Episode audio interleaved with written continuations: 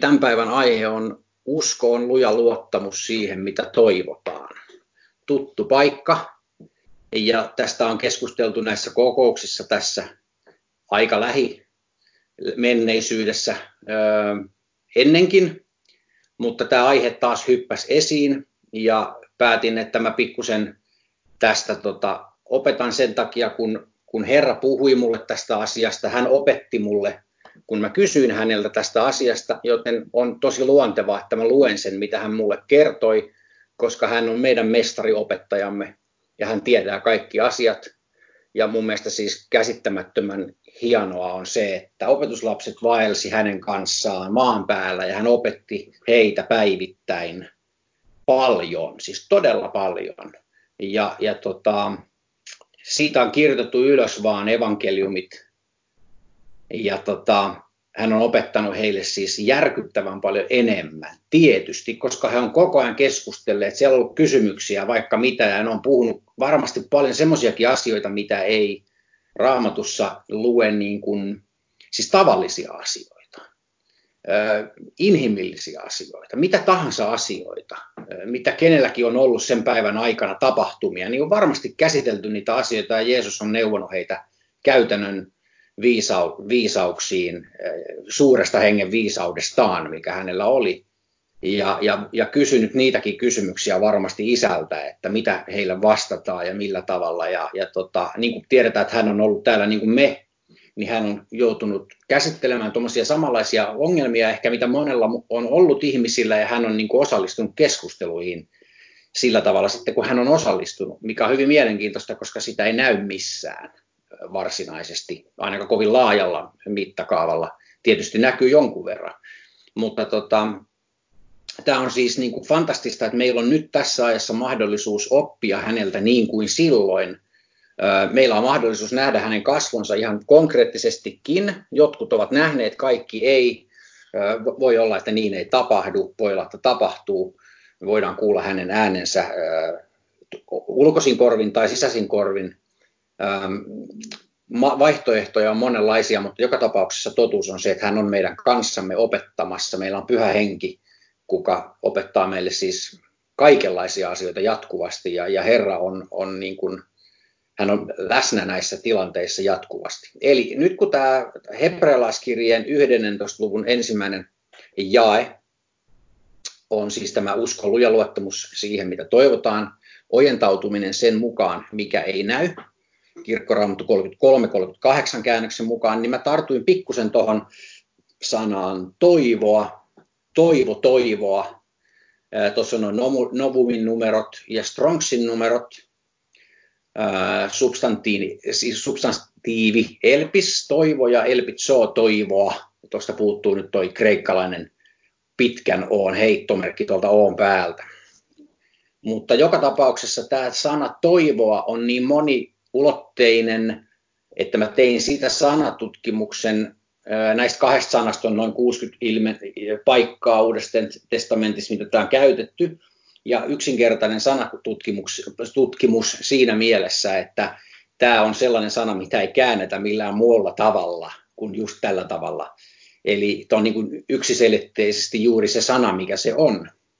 Mutta tota, se on monenlaisissa asiayhteyksissä jos ajatellaan, että toivo, jollain voisi olla toivo, joku voi toivoa, että voittaisi vaikka lotossa, niin todennäköisyys sille voittamiselle on niin pieni, että ei välttämättä kannata lähteä niin kuin osteleen asuntoja ennen kuin on niin kuin nähnyt ne lottorivit, että tuliko se seitsemän oikein. Eli siinä on tavallaan semmoinen niin kuin iso kysymysmerkki, että okei mä toivoisin, että näin tapahtuu, mutta ei se varmaan niin mene. Sen takia mun mielestä on tärkeää, että tämä katsotaan tämä sana, mitä tämä tarkoittaa, tarkoittaa, ettei käy niin, että me toivotaan hirveästi jotain, mutta siis saas nyt nähdä sitten, tapahtuuko se. Niin että toi epävarmuus tuosta sanasta poistuisi, niin sen takia mä kävin sen läpi tänään tuossa aamulla. Ja mun mielestä se oli todella hyvä sanatutkimus, suosittelen sitä tehtäväksi. Niitä paikkoja, missä se on kirkastavasti, missä, missä sitä käytetään niin kuin, ö, todella mielenkiintoisella tavalla, niin on, niitä on niin paljon, että mä en aja tota noin, säästämiseksi ottanut tähän kuin kourallisen niitä. Mutta katsotaan. Siis raamatussa puhutaan toivosta, toivos, toivosta siihen, että Herra palaa takaisin. Tämä on se toivo, Jeesus Kristus kirkkauden toivo. Hän on, hän on se toivo, mihin me asetetaan se meidän kaikki, mitä me täällä tehdään. Me tiedetään, että tulee aika, kun hän palaa. Me tiedetään, että tulee aika, kun on iankaikkinen elämä jatkuu sitten paratiisissa. Ja meillä on toivo Jumalaan. Ja tämä sana toivo on tässä niin kuin varmuutta asioista. Tämä ei todellakaan ole pelkästään sellainen, mikä olisi epäselvä. Katsotaan nyt, tässä on, me on joskus ennenkin näitä, toi Luotava Jumalaan kurssissa aikoinaan katsottiin näitä samoja juttuja eri käännöksistä. Mä otin tähän nyt vain kolme. Raamattu kansalle siis kääntää, me katsottiin toi 3338 jo. Raamattu kansalle kääntää usko on luja luottamus siihen, mitä toivotaan, varmuus siitä, mikä ei näy. Ja 92 kääntää usko on sen todellisuutta, mitä toivotaan, sen näkemistä, mitä ei nähdä. Ja nyt jos me katsotaan muutama paikka tähän perään, niin tämä kirkastuu. Luukas 6.34. Ja jos te lainaatte niille, joilta toivotte saavanne takaisin, niin mitä kiitosta teille siitä tulee? Syntisetkin lainaavat syntisille saadakseen saman verran takaisin. No niin, eli joilta toivotte saavanne takaisin, on mun mielestä siinä mielessä hyvä esimerkki, että jos joku lainaa jollekin, niin hän valitsee sen ihmisen, kenelle hän lainaa, niin todennäköisesti sillä perusteella, että hän luottaa siihen lainaajaan. Jos hän ei pätkääkään luota siihen lainaajaan ja tietää, että se on täysin varaton ja sen lainan persona, kuka ei ikinä hoida asioitaan, niin kukaan ei lainaa sellaiselle ihmiselle kovin herkästi niin kuin suuria summia tai yhtään mitään, koska se epävarmuus on, siis toivo, että saat takaisin on siis ilmiselvää, että saatte takaisin. Mielestäni tämä on kirkas, hyvä esimerkki tämän sanan käytöstä. Sitten Johannes 5.45. Älkää luulko, että minä olen syyttävä teitä isän tykönä. Teillä on syyttäjänne Mooses, johon te panette toivonne. Tämä on hyvä paikka sen takia, koska tämä asettaa rinnakkain meidän toivonne Kristukseen, Jeesukseen ja hänen paluuseensa ja tässä näytetään selvästi, että, että, että juutalaisille Mooseksen laki oli se toivo. Heillä ei ole siis Messiaan toivoa, vaan Mooses. Eli se näkyy kirkkaasti heidän ajatusmaailmastaan myös. Mä olen tässä jonkun verran opiskellut Talmudia tässä lähiaikoina ihan kiinnostuksen vuoksi. Ja, ja kun juutalaisten kirjoituksia lukee, niin näkee selvästi, että, että Talmud – heidän suullinen, suullinen perimätietonsa on heille kaikista tärkeintä, jopa tärkeämpää joillekin kuin kirjoitettu sana, koska se antaa selvyyttä siihen kirjoitettuun sanaan. Ja, ja tota, tämä jotenkin näkyy kirkkaasti, tämä, että he todella laittaa Moosekseen toivonsa. Toora on siis Mooseksen lait heille. Sitten roomalaiskirja 8, 24-25 Meidät on pelastettu, se on varma, varma toivomme. Mutta toivo, jonka jo näkee täyttyneen, ei enää ole toivo. Kukapa toivoo sellaista, minkä jo näkee? Jos taas toivomme jotakin, mitä emme näe, me myös odotamme sitä kärsivällisesti. Aika selkeää, koska uskossahan nimenomaan tässä hebrealaiskirjeen paikassa puhutaan tästä samasta asiasta, mutta toivo, jonka jo näkee täyttyneen, ei enää ole toivo. Eli toivo ja uskominen, usko, toivo, rakkaus, ne kulkee käsi kädessä keskenään. Apostolien teot 22, 27, 20 mutta kun ei aurinkoa eikä tähtiä näkynyt moneen päivään ja kova myrsky painoi, katosi meiltä viimein kaikki pelastumisen toivo. Eli se, miltä kaikki näyttää, niin siihen se toivo oli asetettu. Ja kun rupeaa näyttämään aivan hirveältä kelit, myrskyt, niin kun he purjehti siellä, niin pelastumisen toivo kato, katosi. Sen matkan pelastumisen toivo. Öö, siinäkin näkyy hyvin, miten se viittaa siihen tilanteeseen se sana. Roomalaiskirje 4.18, ja Abraham toivoi, vaikka ei toivoa ollut. ja uskoi tulevansa monen kansan isäksi tämän sanan mukaan, niin on sinun jälkeläistesi luku oleva. Toivoi, vaikka ei toivoa ollut. Tämä on mielenkiintoinen paikka myös. Tässä on niin kaksi samaa sanaa, mitkä, mitkä ikään kuin sotis keskenään tässä, mutta ei tietenkään sovi, sodi, koska me tiedämme, että Abraham luotti siihen, että Jumalan sana pitää paikkansa, eli se toivo, mikä hänelle oli annettu, mutta kaikki näytti siltä, että ei ole toivoa. Eli tässä on niin kuin rinnakkain nyt hengellinen todellisuus ja maallinen todellisuus. Näyttääkö siltä, että asiat meidän elämässä muuttuu? Onko meillä toivoa, että asiat muuttuu? Onko toivoa, että Suomessa uskon sana leviää niin, että ihmisiä tulee uskoa ja saadaan vietyä sana joka kolkkaan, missä sitä tarvitaan? Onko toivoa siihen, vaikka näyttää, että ei ole toivoa? Siis meidän täytyy ripustaa meidän toivomme siihen, että Jumala sanoo, että menkää ja hän antaa teille työkalut, vaikka näyttää siltä, että ei ole toivoa. No niin, sitten Roomalaskirja 5, 1-5. Koska me siis olemme uskosta vanhurskaiksi tulleet, niin meillä on rauha Jumalan kanssa meidän Herramme Jeesuksen Kristuksen kautta, jonka kautta myös olemme uskossa saaneet pääsyn tähän armoon, jossa me nyt olemme, ja meidän kerskauksemme on Jumalan kirkkauden toivo. Eikä ainoastaan se, vaan meidän kerskauksenamme ovat myös ahdistukset, sillä me tiedämme, että ahdistus saa aikaan kärsivällisyyttä mutta kärsivällisyys koettelemuksen kestämistä ja koettelemuksen kestäminen toivoa, mutta toivo ei saata häpeään, sillä Jumalan rakkaus on vuodatettu meidän sydämiimme pyhän hengen kautta, joka on meille annettu. Tässä näkyy taas raamatullisen toivon käyttäminen, mitä se tarkoittaa, Kär, kärsivällisyys, mutta kärsivällisyys koettelemuksen kestämissä ja koettelemuksen kestäminen toivoa. Eli me todella nähdään Jumalan uskollisuus ei koskaan heilahda, kun me pidämme kiinni tiukasti siinä, mitä, mitä tota, hän meille osoittaa painetun sanan ja kuulun sanan perusteella, niin me tiedetään, että siellä on toivo ja kärsivällisyys ja, ja näiden kaikkien ongelmien yli pääseminen antaa meille myös toivoa ja sitä uskoa siitä, että ennenkin hän on aina vastannut meidän rukouksiin, miksi ei nyt vastaisi. Esimerkiksi niin tätä paikkaa voisi tarkastella. Sitten ensimmäinen korintolaskirje 13.13, 13, niin pysyvät nyt usko, toivo, rakkaus. Nämä kolme, mutta suurin niistä on rakkaus. Nämä on ketjussa keskenään. Usko ja toivo on todella toisissaan kiinni oleva asia, niin kuin tässä jo pikkuhiljaa nähdään.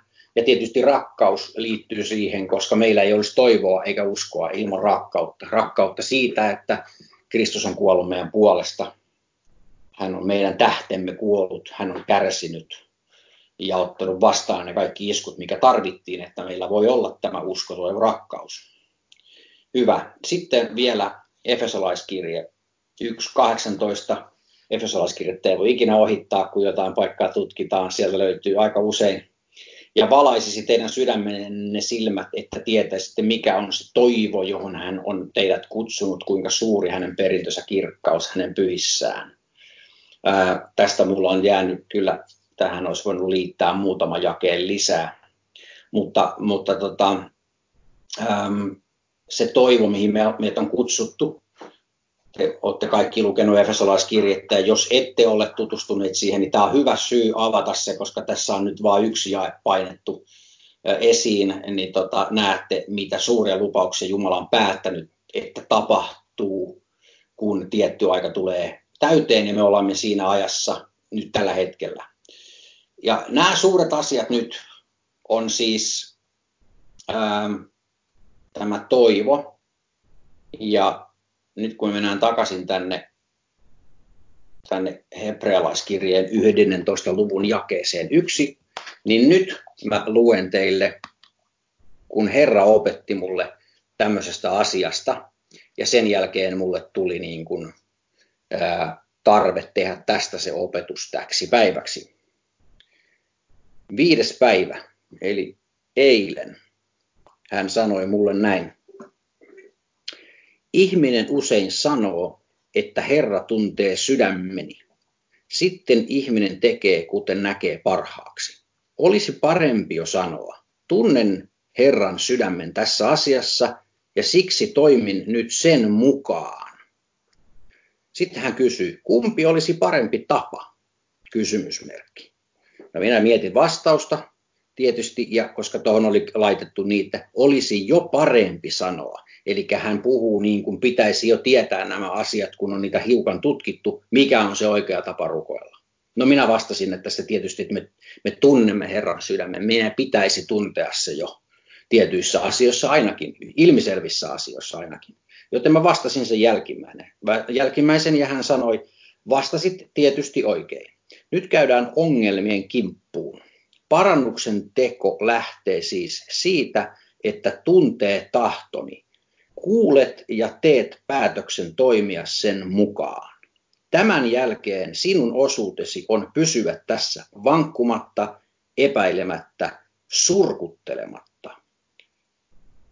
Epäuskoa tai epäuskon tai kiusauksen koittaessa älä horju päätöksessäsi, vaan pysy paikallasi. Minun roolini on sitten, kun pysyt vakaana ja teet sanani mukaan, antaa tuolle sanalle voima, joka toteutuu, tai voiman, joka toteutuu sen, minkä lupasin. Yksinkertaista. Sitten hän viittaa tässä hebrealaiskirjeen 11. luvun jakeeseen yksi. Ja jatkaa. Tyypillistä on, että ihminen ei pysy vakaana ja alkaa muuttaa tekotapaa, jonka sovimme. Miksi sanon, että sovimme? Sopimus on tietenkin se, että halusit tulla eteeni ja sinulla oli tarve. Vastasin ja annoin ohjeen, kuinka toimia. Miksi sanon, että sopimus? Hän edelleen siis puhuu nyt tässä uskovalle ihmiselle, kuka on jo tehnyt tietynlaisia päätöksiä elämässään hänen suhteensa. Koska olen kuninkaasi ja minun vallassani on kaikki asiat. Jos olet kuollut itsellesi ja minä elän sinussa, eikö ole sopimus, että teet sitä, mitä minä sanon, kuten minä tein sitä, mitä isä sanoi? Haluan sinun ymmärtävän, että sopimus minun tahtoni tekemiseen ei ole asia kerrallaan, jos päätät tulla eteeni, vaan kaikissa asioissa olen etusijalla tekemään päätöksen, jos kerran olet lunastettu, jos olet minun omani, jos olet morsia, jos palvelija. Jos olet työtoveri ja morsian, niin et voi elää omin päin, vaan elämme yhdessä, meillä on sama sydän. Jos sydän on sama, niin tahto on sama. Ainakin halu on sama, mutta jos tahto on eri, niin silloin tee päätös, onko oikein noudattaa omaa vai minun tahtoasi, minun tahtoa. Vastaus taisi olla jo selvillä. Mun ajatus, kun hän sanoi tämän, niin pamahti suoraan tonne Ketsemaanen puutarhaan, missä hän hikoili ja pelkäsi, koska tiesi, mitä kohta tapahtuu ja pyysi isältä, että voisiko tämä malja mennä pois, mutta tapahtukoon kuitenkin sinun tahtosi eikä minun. Hän siis olisi itse halunnut, että sitä ei olisi tapahtunut, mitä tapahtui, sitä järkyttävää, pitkää, kymmenien tuntien piinaa. Mutta koska Isä Jumala oli päättänyt, että hänen täytyy mennä siitä läpi, niin hän siis meni läpi siitä sen takia, koska se oli isän tahto. Hän siis teki päätöksen, että isän tahto menee yli hänen oman tahtonsa, ja tässä hän viittaa nyt, että meidän pitäisi tehdä samalla tavalla. Sitten hän jatkaa. Yleinen ongelma on siis se, että henkilö ei pysy siinä, mitä hänelle sanoin, ja asiat mutkistuvat, ja toivottu päämäärä ei toteudu. Tällaisessa tapauksessa ihminen aloittaa uuden rukouksen ja pahimmassa tapauksessa sävyyn, jos se on sinun tahtosi Herra. Hän unohtaa käydyn keskustelun ja aloittaa alusta. Pahimmillaan tämä kestää koko elämän. Voi toivottavasti kestää lyhyemminkin aikaa, mutta niin kuin tiedetään, me harjoitellaan näitä asioita ja, ja on etuoikeus saada ymmärrystä ja oppia näitä asioita niin, että pääsisi pikkuhiljaa niin kuin näistä eroon tämmöisistä pähkäilemisistä, vaan voitaisiin tehdä suoraan se, mitä hän sanoo. No niin, sitten jatkuu. Jos kestää koko elämän tai kestää kauan, kysymysmerkki. Jos kestää koko elämän tai kestää kauan. niin mitä sitten tapahtuu siis? Kysymysmerkki. Jos tunnet minut ja luulet, ku, äh, jos tunnet minut ja kuulet ääneni, on tilanteesi hyvä. Voit tulla uudelleen eteeni. Odotan sinua. Kärsivällisyyteni kestää. Aloitamme yhdessä alusta. Ja tämä on, äh, hän selitti mulle yhtenä päivänä tässä, tästä asiasta erikseen, kuinka tärkein asia tämä itse asiassa on kaikessa. Koska ähm, kun uskova ihminen vaeltaa, opiskelee, hankkii tietoa, rukoilee, tekee ja sitten hän tekee virheen, niin saattaa olla, että hän putoo niin alas, jos se virhe on esimerkiksi suuri, niin eh, jos hän lankee siis pahasti, niin se voi olla, että se pudotus on niin suuri, että hän ei nouse sieltä.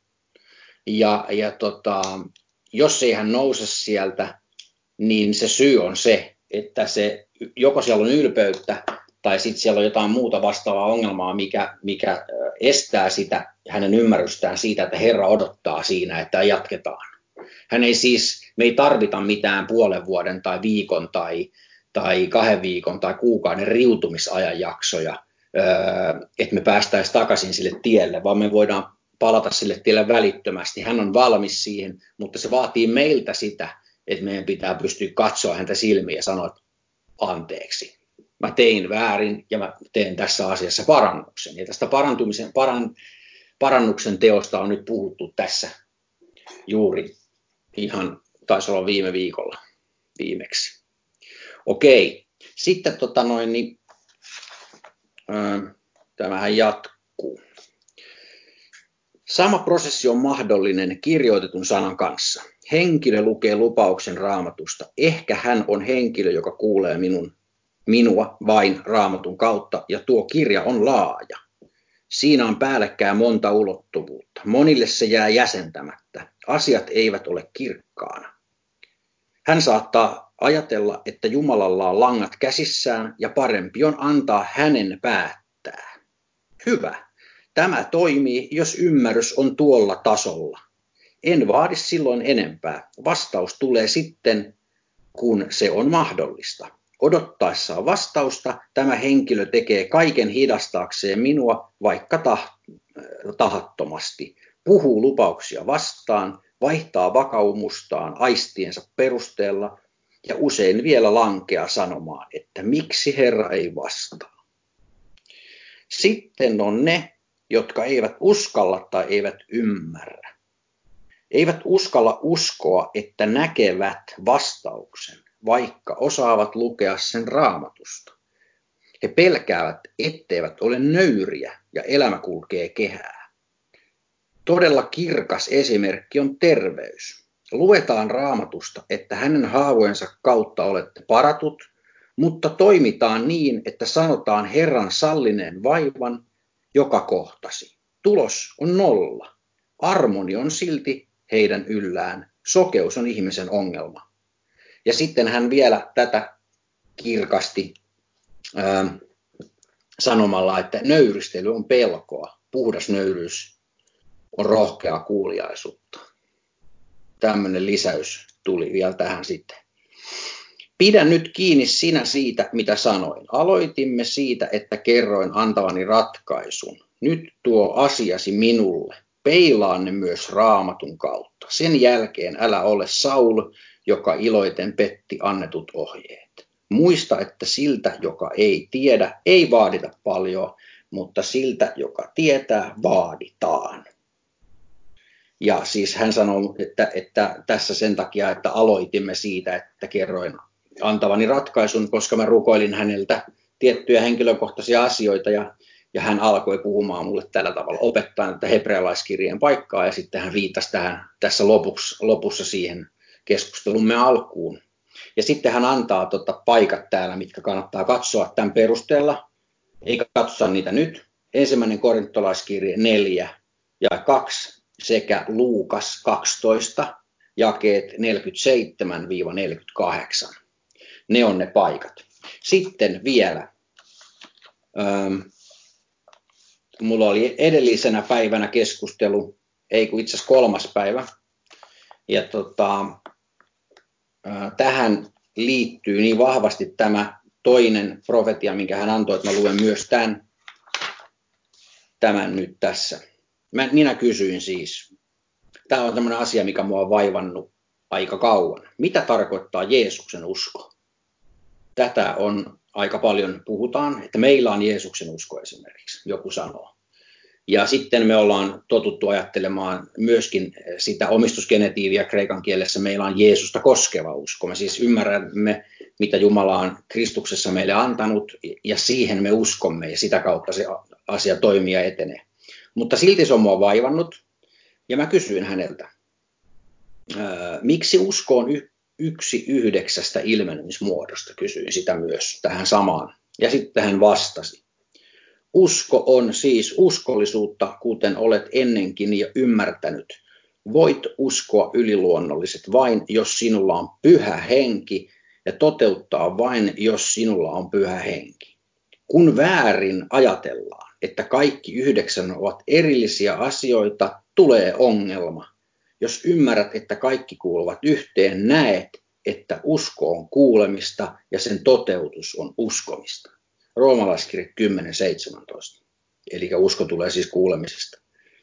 Minun uskoni on elämistä minussa. Jos olemme yhtä, saat elää minun voimassani. Olen näyttänyt tien. Muista, etten tehnyt mitään itsestäni, vaan olin kuuliainen. Uskoin siis isän sanan ja tein sen. Siinä on uskon salaisuus. Jeesuksen usko on siis sitä, että tekee sen, minkä kuulee käy vielä paikat läpi, läpi raamatusta, hän laittaa. Okei, eli siis kuulemiseen liittyvät, kun hän kuunteli isää. Ähm, hengellinen työ alkaa aina uskomalla. Mitään ei näy. Näky on se, joka näkyy hengen maailmassa, mutta ei vielä tässä maailmassa. Usko tulee kuulemisesta. Näky tulee myös kuulemisesta. Näky pidetään uskomalla siihen ja sitä kohti edetään kuulemalla. Kuuleminen on siis tärkeintä. Ei voi olla uskollinen, jos ei kuule. Hengellinen kuuro ei kuule. Raamattu antaa suunnan ja perustan. Tiedät, mikä on mahdollista. Toteutus tulee kuulemalla ja uskomalla. Ja sitten hän laittoi vielä mulle Markus 16, 17, eh, Markus luku 16, jakeet 17-18. Ja, ja tota, nämä on että nämä merkit seuraavat niitä, jotka uskovat. Ja tähän päättyi tämä keskustelu. Ja itse asiassa tähän päättyy tämä opettaminenkin siinä mielessä, että mulla ei ole enää Herran sanaa mitään lisättävää tällä haavaa, joten lopetan nyt tähän. Kiitos.